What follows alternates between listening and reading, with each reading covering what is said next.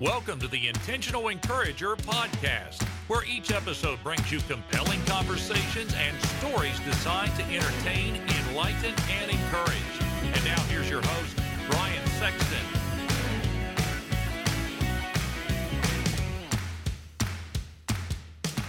Hey, everybody, Brian Sexton. I am intentionally encouraged when I see people doing business the right way. And for the last 15 years, Damon Burton and his team at SEO National have done just that. Now, you might say, Brian, what can they do for me in my business? I'm going to tell you what they can do for you. They can help you understand search engine optimization. There are a lot of players out there in the marketplace, but you want a team of people that are going to be dedicated to working with you and helping you to understand search engine optimization and how you can show up higher on search engines so that you can bring more revenue into your business. Damon and his team are full of integrity, honesty, decency, and trust. And if that's important to you and that encourages you, I would encourage you to give them a call today at 855 736 6285 or go to SEOnational.com and get a free quote and tell them you heard about it on the Intentional Encourager podcast. Get ready for a dynamite conversation coming up right now on the Intentional Encourager podcast. And welcome into the Intentional Encourager podcast. I'm your host, Brian Sexton. Thank you for joining us again today. Part two. If you're watching on YouTube, I've held up two fingers. Part hmm. two of this dynamic conversation with a dynamic person, Rachel Beck. And she's a social media influencer, a coach. If you want to learn how to do things better, you need to follow her on LinkedIn at Rachel Beck, R A C H E L B E C K but she's right here, right now. And in this part of the conversation, I want to tell her story. You heard in part one how she's overcome PTSD, she's overcome racism, she's overcome a lot of things in her life.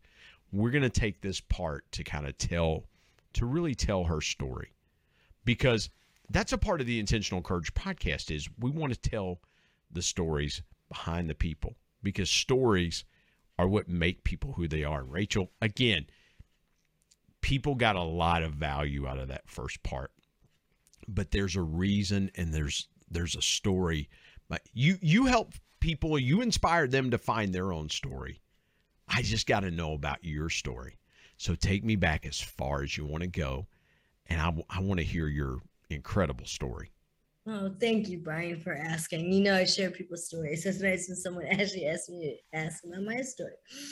Um, I was born in India. My roots are in southern India. My biological mom died two days after giving birth. I'm in the process of I'm trying to been trying to find my biological father. I was dropped off to the founder of an orphanage. She took me into her home while the orphanage was being built, and I was adopted and raised by a beautiful family in the US. I am an Indian Jewish woman, which I'm a very diverse woman, extremely diverse woman. Like you said, I battled a lot. I grew up on the East Coast, and then I've lived actually in the East Coast, the South, and the Midwest. I've lived everywhere in this country except for the West Coast.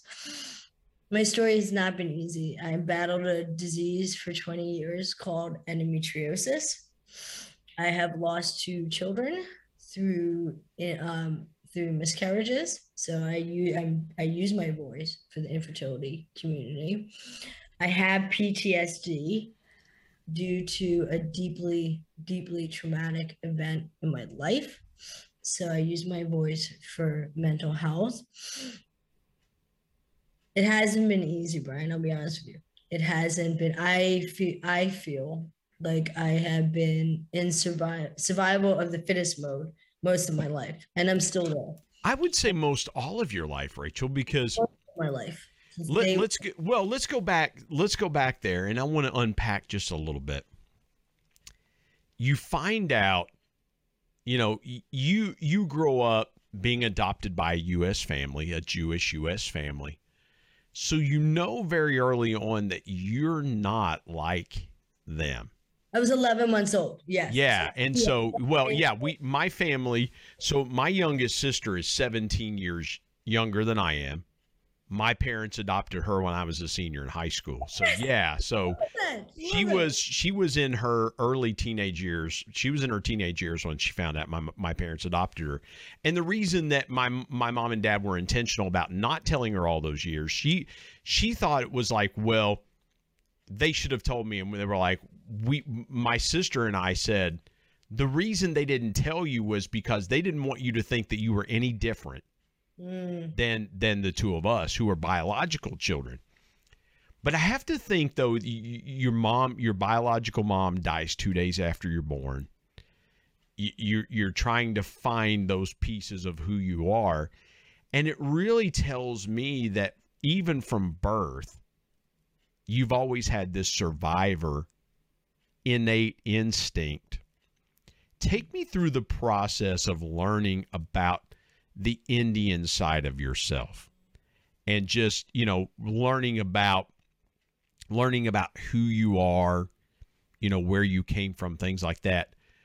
What were the emotions like for you as you started to uncover these pieces of your life that were previously unknown? So for me, I can tell you the funny story. I, I was like three years old, right? And I figured, and it was really was very a simple question for me. It was like, why are you this color and I'm that color? Because like you, uh, my parents had had two biological children, and then adopted me. And I would love for us to talk about adoption too. It's interesting. I was listening to what you were saying about your sister. So for me, it was it was like, why do I look this way? How come you look that way? But it was a very innocent question. My mom said when I was like three years old. I love where I come from. I never forget where I come from. I go back and I stay at the orphanage. That's that's where I stay when I'm in India. I've gone there twice, and you're going to see me traveling again and introducing everybody to the orphanage. It's it's who I am. India is my home. America's my home. Th- those are my roots. And I remember when I went back for the first time, the plane landed and the doors opened at the airport. It was like two or three in the morning. I was already jet lagged. It's a long flight to India. It's a really Yeah. and started crying because I was home. It was my ancestral home. I mean, So when you get there for the first time, I- Mm. I'm I'm very curious about that. You get there for the first time. When do the pieces start to come together as as far as you learning about your mom and what she went through giving birth? Um because I would have to think it's like, oh yes, you know, and I don't know what adoption records were like. You Mhm. know, if they if they were able to show you the the the records and things like that um if if you were able to find out your indian you know if your mom was able to give you an indian first name and things like that what did you find out about your birth parents that either confirmed something that you a, a part of you that is here's where i'm going with this okay? And, and forgive me for kind of stopping and and, and trying and, and clarifying. We all have parts of us that are like our parents. There are things that that there are times that I say things and do things that are like my dad. I Mm. say things and do things that are like my mom. Did were you able to put those pieces together and go, aha, my that characteristic might have come from my birth mother, or aha, that characteristic that's always been innate inside of me. I always wondered where it came from. That could have come from my birth father.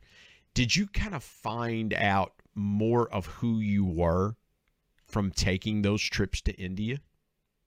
So I these are really good questions, Brian. Very good questions. I received adoption books when I turned 16. It was every interaction that went back and forth. It was it was gifts given to me by my parents. And we have to remember this is the 70s, right? Everything was done through telegram, obviously no email. They kept everything when I turned 16. They gave me the paperwork. All that I had in the paperwork was my story. I don't know my mother's name. I do know my biological father's name. My Indian name is V. Lakshmi. That's the only thing I have from my biological parents, besides the genetics and the DNA. See, there is no way you're a 70s baby because I've got a little gray in my hair and I look like a 70s baby, but there's no way that you I'm a look like a 70s 70s. baby. I'm on my. I'm. I'm approaching getting closer to 50. I am of too. I am too. I'm, I'll be 50 in August. But again, you so look I'm- so much better than I do. So I mean, that's why I'm saying. I'm I'm over, you know, I'm approaching 50 and very close to yours. And I'm listen, I love being in my 40s. I absolutely Yeah. love it. To me, it's- Yeah. I've like lo- I've loved being in my 40s. It is I have to be there on the ground to do research. I only have the first name of my biological father. I unlock pieces more of my story when I'm physically there. I don't I don't know anything of my story, Brian. I try very hard. I've done the DNA research. You know, when I found out, yes, you are 100% from Southern India. I don't have anything else in my blood that refutes that. But you've not been able to put together. Do you have brothers and sisters? Do you have? I yeah. have tried to research that. I'm Yeah. trying to research that. Adoptees, it's a lot of identity issues that we go through. There's a lot of struggles. Our story, let me say this, Brian, and I'm saying the most, the most, the sweetest way I can say this. Adoptees are our story belongs to us. We are, and I'm going to say this, and I mean it because I'm very protective over adoptees. We are entitled to know our story, where our roots Well, percent. Nobody should ever hold that information from us. We are we let- let's talk about it. we are asked to conform to a new environment, right? We are asked to conform to a new culture. We are asked to conform to a new religion. The beginning of my life was planned out for me. I had no saying it, right? I had no saying it. So it aren't it is so hard to explain what it's like to be an adoptee. I grew up with these incredible parents. I love them dearly. Do you know? And I'm in my 40s, past 45. Do you know? I just told my parents, I would say it was this year. I said, and they, I told them, I said, you know what? For 18 years, I wondered if you were going to return me. It was a fear that was in my head. And my parents said to me, they started crying, like, why didn't you tell us that? We would have told you. You didn't have to walk around with that fear inside your head. Yeah. So there are things they're adoptee, I don't even want to call them issues, it's reality of things that we deal with. Aban- uh, abandonment, uh, separation anxiety, feeling isolated, standing on the outside looking in. This is something really important. I never call my parents adoptee parent. No, they're my parents. Right. There's a huge mistake that people make when it comes to adoptees, and my parents have never done this. Got my two biological brothers, me. I'm in a setting. My parents introduce us. This is my son, son, daughter. There is no, this is my adopted daughter. The minute- right. the minute Right. you do that, you have broken that bond. Exactly. You are going to push that person outside the family, and they're they're just going to be looking in. It's not. It's never okay. So this is now. Can you sit down and share the story? Of course, people. I, my father lives. My father looks like you, brown hair, Yeah. you know, um, a white male, brown hair, brown eyes. So of course we always get that question, like, why is your daughter, you know, Indian and your my parents are from New York, right? They got thick New York accents, and then here's your daughter, right? So it's a really it's an honor and a privilege. Yeah.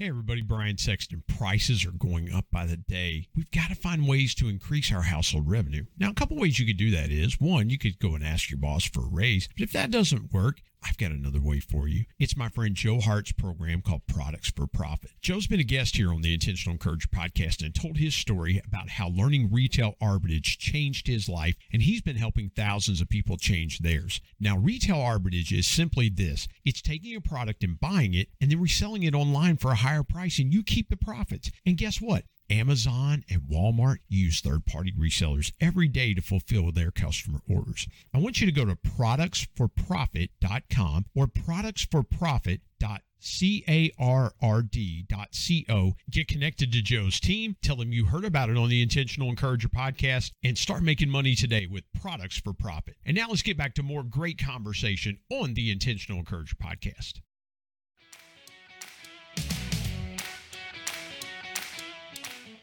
It's, and this is the most beautiful thing. I'm sorry. Go ahead. No, no, no, no, no. Here's what I was going to say.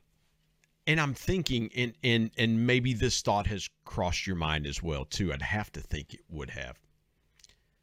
But I keep thinking back to your your your birth parents, your mm-hmm. your your biological parents. And could it be that your biological father, your mother passes 2 days after you give birth? She died because of me. Right. And and I'm thinking to myself, okay, did the plans alter when that event happened? Could it have been and how much different would your life have been? Maybe your biological parents were excited. They were they were planning their family and starting out. And then this super traumatic event happens and your your father might have said, "I can't do this. I can't raise a daughter by myself." And they were and, young. They yeah. Were young. yeah exactly. They exactly. Um, and the only thing I do know about them is that they they were young and they were teenagers when they had me. Now you have to remember too, this is this is a very different time, 70s. Where I come from is a very, very small village in the middle of rural India. When I say small, I mean small. And somebody tried to take care of me on their own for three about three or four months because it was about when i was five months old that i was dropped off to the founder of the orphanage. And what the person claimed and that's who we think was my biological father was they had no money they had no milk. You're talking about india. We the it, a third world country. I love india. I love my home. People are struggling there every single day just like they're struggling in this country. Well it's miraculous. It's miraculous because and, and and forgive me for interrupting you, but it's miraculous because you're three or four months old at the time and and I, I don't mean to be crass. I'm, I'm just trying to be I I, I, I want to put this in the proper perspective respectfully your mother should have been there to nurse you it's miraculous to me you survived people just feeding you, you know, bottle feeding you for all intents and purposes because your mother was not there for you to nurse on. It's miraculous to me. And it just shows that you were created for a purpose that was so much farther down the road than anyone in that small village in India could have seen. Even your adoptive, your parents could have seen to me, I, I just look at that and I think that's miraculous. Well, I, my life was saved. The woman who started this orphanage, um, it is is started, but it is funded by this massive, huge Christian organization, huge. And she went to India as a missionary, and she was a nurse. That's what she did. And so she, they took me. This person took me to her. I was malnourished. I was borderline comatose. That's how severely sick I was at five months. I they uh, that's I was literally going to die. Okay, Brian, that, that's what was going to happen. So this woman who took me in, who was on a mission, who was a nurse at one of the biggest hospitals in India, she saved my life. She listen, I have five parents. Okay, five. I've got the two biological, the foster mom, and then my parents now. So that these are people who made a choice when it comes to my life. Why do I say that? There was a choice when I was dropped off at the foster mom, whether or not she was going to take me. There was a choice whether or not I was going to be adopted. These are choices that people made. And every day, Brian, I'll share this with you. Every, I hate my birthday. I'll tell you why. Most people love their birthday. I don't. For me, it's, it is the week when I know my biological mom died. That is something I carry with me every single day. I can't begin to explain to people what it is like to know that your birth caused my biological mother's death. I carry that every single day. Mm-hmm. And so I have these five parents, and I will not waste my life. I've had three near death experiences, and I was uh, someone was studying me for a paper. Actually, it was part of a paper which was getting a master's. I'm not going to waste my life. I don't forget where I come from. Everything that I'm doing right now is because I have a specific goal in my head that I am trying to reach. And until I reach that, I reach that goal, I'm not going to stop. It is in my head, it's in my heart. I know what I want to do. Until I reach that, I'm just not going to stop.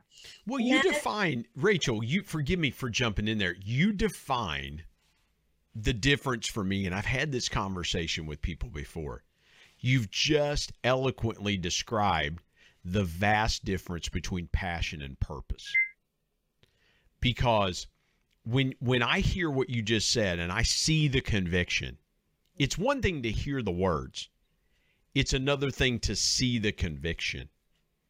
That tells me that purpose drives everything that you do in life. Oh, there's a combo. I'll be honest with you, Brian. It's a it's it's a combination because I'm deeply passionate about stuff, and I, I, have more purposes than people ever know in this world that I'm working on. So yeah, I kind of I combine them both. I'll be you know it's I can't do one. I can't do one without the other. Does that make sense? I know why. Perfect sense. Up. I know why I get up every day. I know why. I know you know we always talk about like the why. Where's your why? Why you're doing everything that you're doing. I know my reason why. I get up every day, and it has to do with it has to do with where I come from. You get up every day and you ask yourself, this is, might be how you and I function. I don't know how many people in your audience function this way. What can you and I do to take this world forward? What can we do to make this world a better place? We know the world is it's not doing good. We know what we've seen yeah. this, year. We know what we see every day. So you and I consciously make a choice when we get up and go, all right, what can we do now to make it better? If all of us, imagine every single one of us got up every day and asked ourselves that question.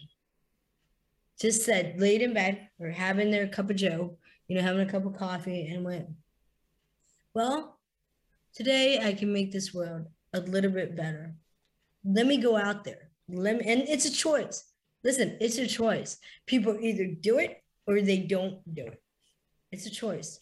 And people have to ask themselves, what choice are they making? Well, it's kind of piggybacking off the conversation that we had, and I don't want to stray too too far from your story. But what it's really about, Rachel, to me, is that people are looking for how to reach the masses instead of focusing on impacting one person at a time. If I have had an impact in one person's day today, mission accomplished. Hey, you impacted my day today. There you go. Mission accomplished. Exactly. Whether that whether that is someone who's lost a parent and I know about it and I'm reaching out going, I'm I'm thinking about you today. I'm praying for you. If you need to talk, call me or somebody that or just saying hey i, I just had you on my mind today. Mm-hmm.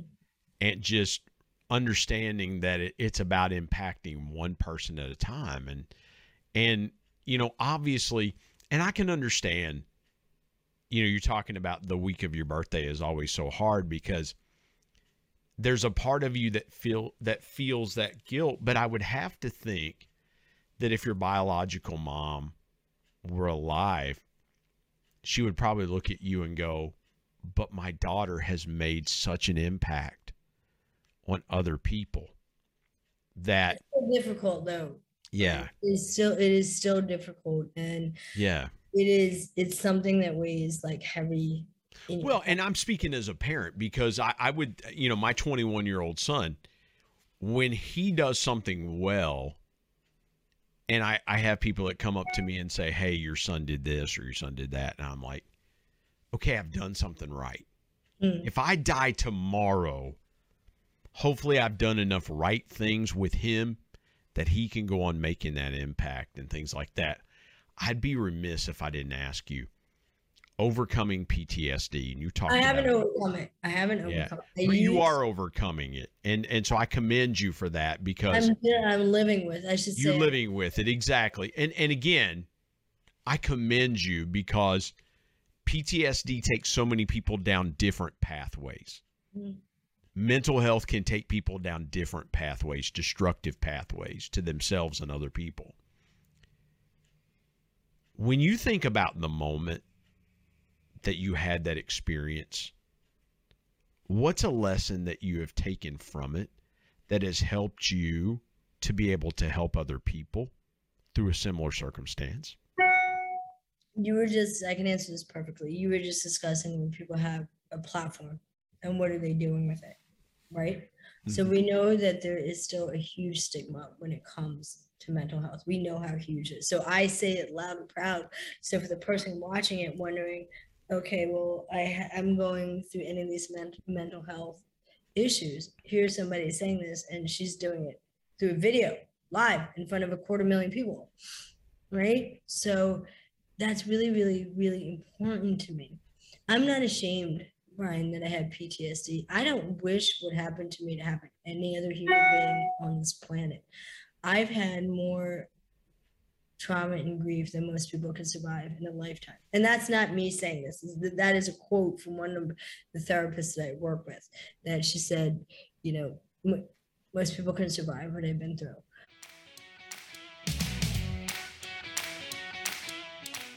Hey everybody, Brian Sexton. You know, dreams are powerful pieces of intentional encouragement. We all have them. If you're a business owner, you've probably always dreamed of taking your sales to levels you've never seen before. I've got a guy that can help you with that. His name is Brad Norwood. My good buddy Brad has been on the Intentional Encourager podcast as a guest before, and he is a dream specialist. His company, Dream It Pro, offers incentive packages to travel to places such as the Masters, Kentucky Derby, the Super Bowl, even exotic places that you've always wanted to take your team, but you just didn't know how to do it. Brad's your guy. And oh, by the way, Brad's a certified bucket list coach, so he can help your team members achieve their personal dreams as well. I want you to go to www.dreamitpro.com and find out more, or call him directly at 479 466 6907. And by the way, tell him you heard it on the Intentional Encourager podcast. Let's get back to more great conversation here on the Intentional Encourager podcast.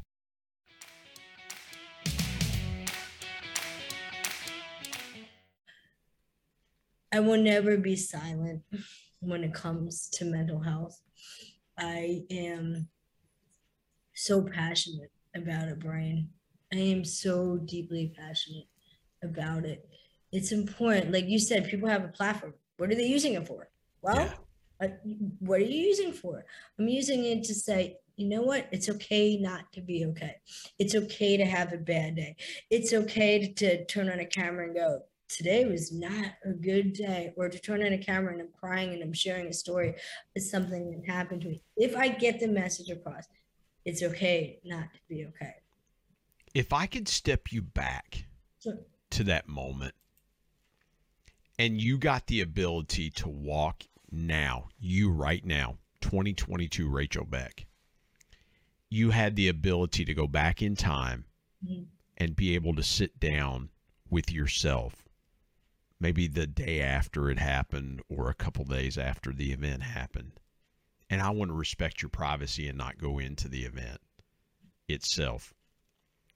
But if you could step back in time and have that interaction with yourself, what piece of advice do you think you would share with that Rachel from from this Rachel of 2022? that is a phenomenal question, Brian. That's a really good question.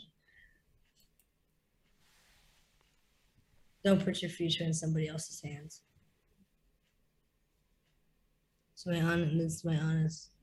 My honest, honest answer.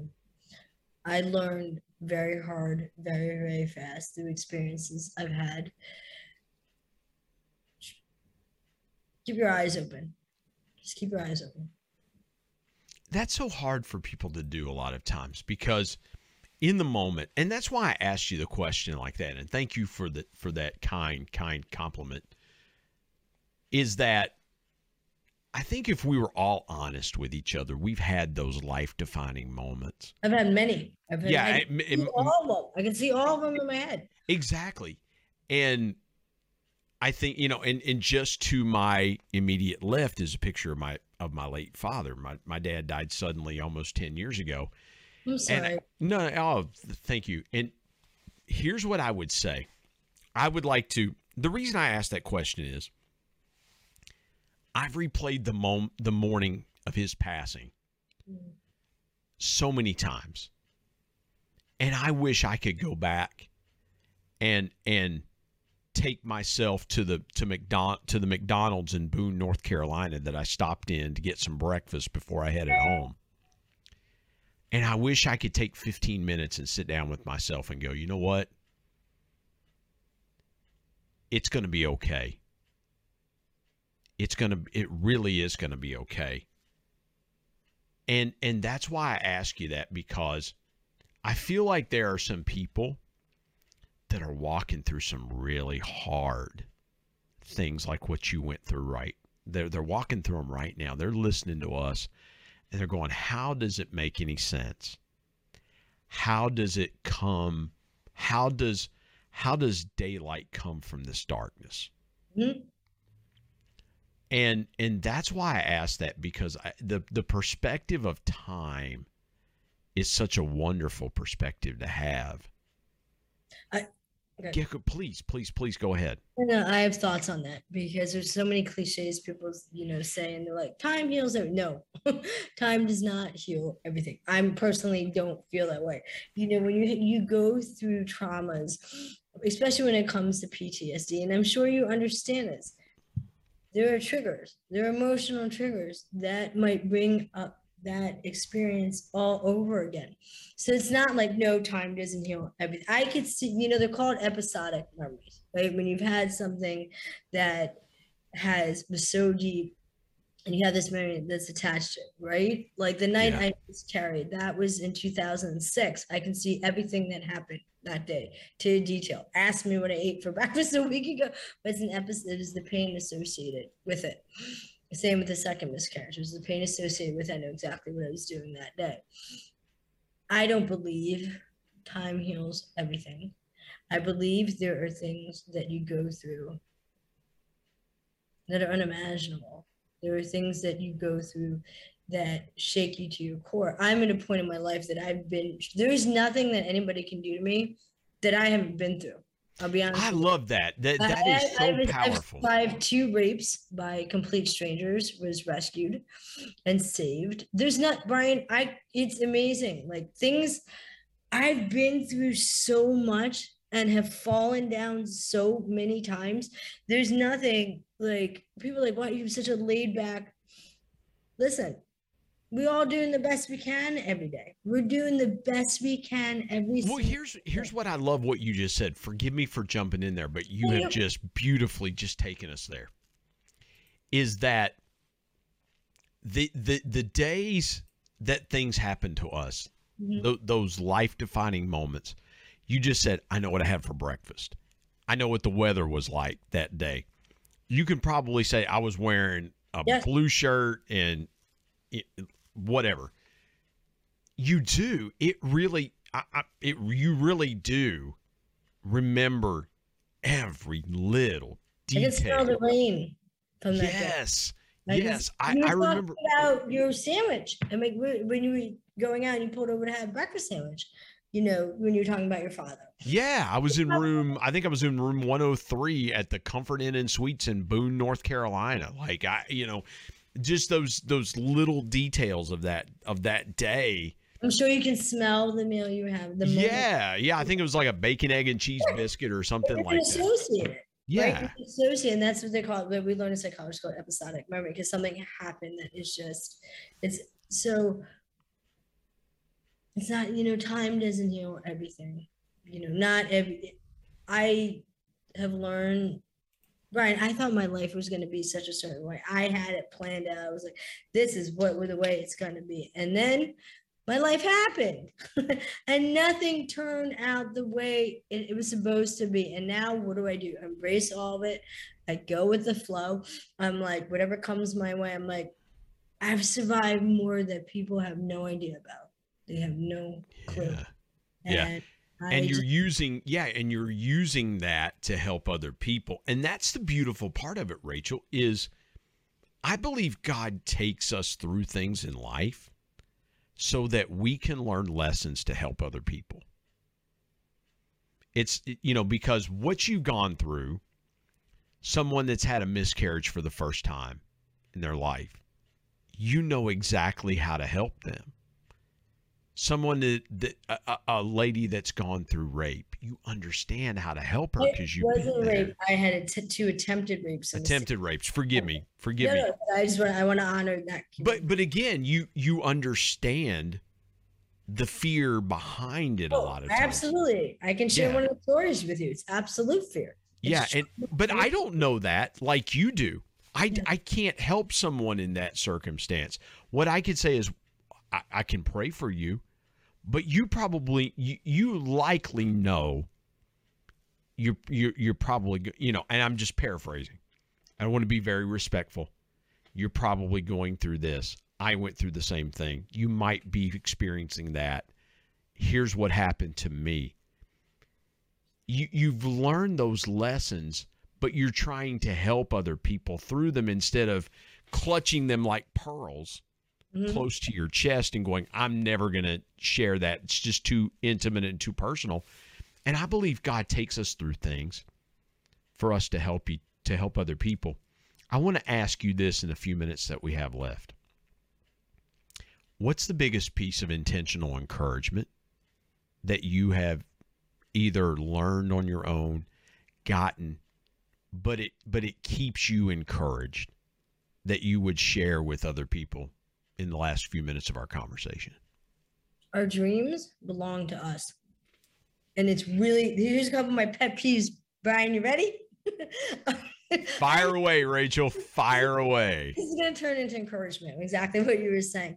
Our dreams belong to us. Don't be, don't be a bubble popper. Okay, that's pet peeve. If someone sits, if you and I sit down, and I say to you, Brian, this is what I'm dreaming about. This is what I want to do. Don't be that naysayer. Let let people have their dreams. Encourage them. It doesn't matter. Their dreams belong to us. And that is a mistake people make. Get out there, encourage them, help them. You know, I'll be friends say, Hey, I'm trying to do this. And I go, boom, meet this person. They're gonna help you with your dreams. Be that person. Don't pop somebody's dream. Okay. It, it's theirs. It's sake. My dreams are in my heart and they're deeply private to me and they are deeply they mean it's why i get up every day okay? I'm going to yeah. say that encourage people. Don't sit there and say oh my god your dream's never going to come true or this is never going to happen. No don't don't even plant that seed of negativity in their head because they're already giving it 150% to make their dream come true. That's the first thing. Your kind word your encouraging word could literally make or break a human being. You have no clue. And I can say this with truth because I, I, know what I, I'm saying this from experience. You can make the difference in someone else's life. One kind word, one kind action, one smile. It can make a huge, huge, one kind gesture. One kind gesture. You know, I I personally, I don't know about you, Brian. I remember the kind people in the world. I tend to forget the you know the other people. I mean, I'm like, wow, this person is extremely kind. That person yeah. is now implanted in my head because of who they are, how they're treating you and you and I were talking about respect. What a polite, respectful human being they are. Those people stand out.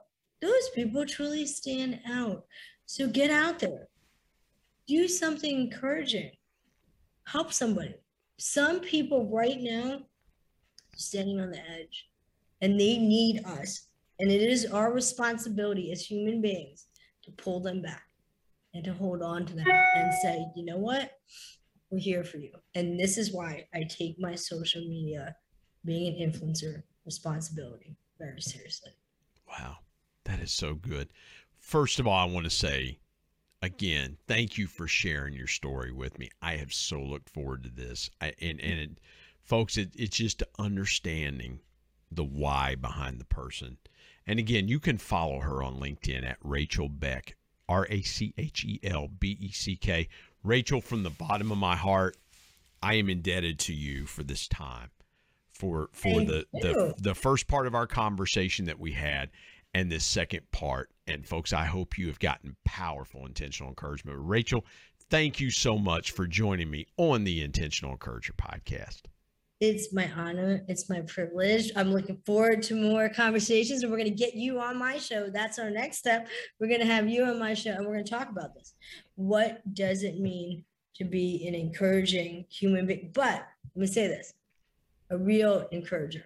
Not there's a big difference between are you truly an encourager? Yeah, you're, yeah. You and I can talk. We'll talk about that when I have you on my show. Absolutely, I can't wait. I yeah. cannot wait. Again, my sincere honor. Thank you for joining me, Rachel, on the Intentional Encourager podcast.